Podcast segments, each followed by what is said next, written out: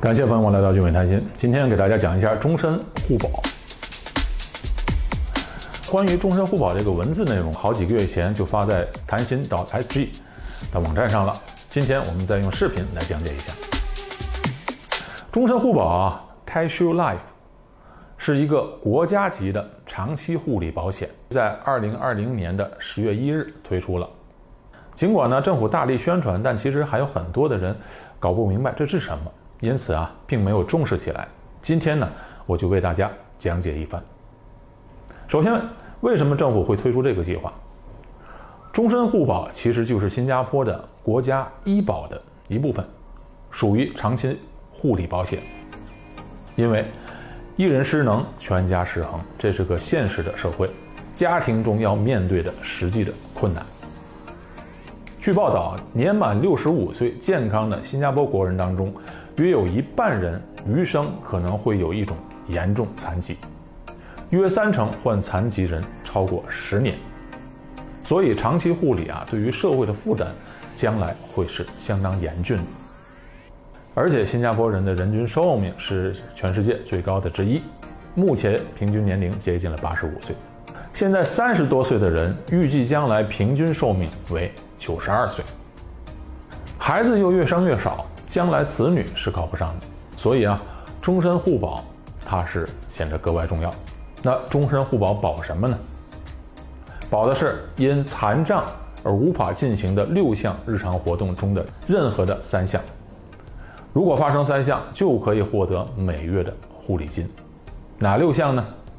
第一，冲凉洗澡；第二，进食，也就是吃饭，自行吃饭啊；第三是自行更衣；第四，如厕；第五，在室内行走；第六，从床上坐到椅子上。或者从轮椅上坐到床上，所以如果这六项活动有三项不能做，那这个国家级的医保就可以赔付了。大家可能还有印象，就是之前呢，它有个乐龄健保。既然有了乐龄健保，为什么还要推出新的计划呢？这乐龄健保啊，是在二零零二年推出来的。这个计划当时叫 ElderShield 三百，也就是说，它每月的护理金只有三百新币。而且只可以赔付五年，那这个很显然是太少了，所以在二零零七年的时候调整了。调整之后呢，就是乐龄健保的计划调到了四百块钱，每月的护理金调到了四百，可以赔付六年。你看，这即便的护理金啊调整之后，它的护理金金额也是太少，理赔期限也很短，如同鸡肋。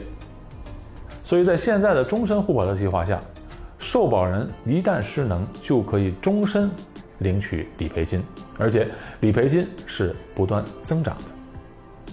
在二零二零年开始这个计划的时候，理赔金为六百新币每个月，之后逐年递增，以抵消通货膨胀。保费全部用公积金的保健账户 MediSave 来支付。而且这个保费呢，政府也会帮助低收入家庭支付保费，会有一些补助。那新的终身互保计划，那肯定比乐龄健保计划要好得多了，那是肯定的。第一呢，它护理金额比之前的高，而且金额逐年递增，还可以终身领钱。那么这个计划谁可以加入呢？凡是新加坡公民和永久居民，年满三十岁以上。就可以自动加入了。那么保费呢？从三十岁开始，一直要交到六十七岁，全部用公积金的保健账户的 MediSave 来支付。目前年龄三十岁的男性每年的保费为两百零六，女性为两百五十三。这个钱呢，从公积金里扣。保费在前五年每年增加百分之二，因为每月的护理金这个保额它也会增加。那之后增加多少？五年后再来决定。如果是年满三十岁的时候啊，身体已经残障了，那只需要交第一年的保费，然后就可以终身领取护理金。任何人只要开始领取了护理金，就不需要再继续交保费了。那理赔的护理金有多少呢？二零二零年开始，每月的护理金有六百块钱；二零二一年开始，每月的护理金有六百一十二块钱。那首五年呢，它是以每年的百分之二来增长的。每月的护理金就按照当年的理赔金额标准来赔付。开始赔付之后，保费不用交了，理赔金也固定了，不会增加了。在终身护保计划下，最后一次交保费是在六十七岁，护理金也是在六十七岁时根据那个时候的标准固定下来。好，我想大家已经比较清楚了，这个终身护保是什么。那只依靠终身护保够不够？那你想啊，每月的护理金六百块钱，这个只是一个国家的一个基本的保障，和终身健保 MediShield Life 是一样的。终身护保啊。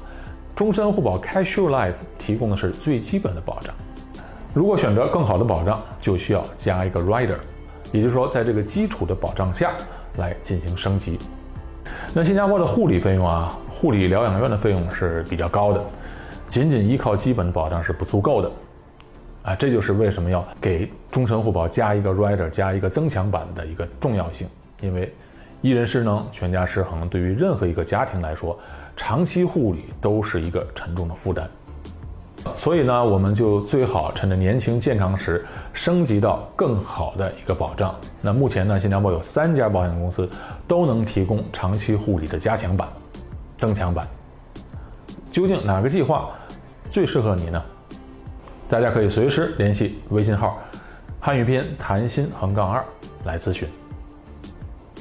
增强版的保费也可以使用公积金。顶限为每年六百。好，今天给大家介绍了终身互保，我们下期节目再见。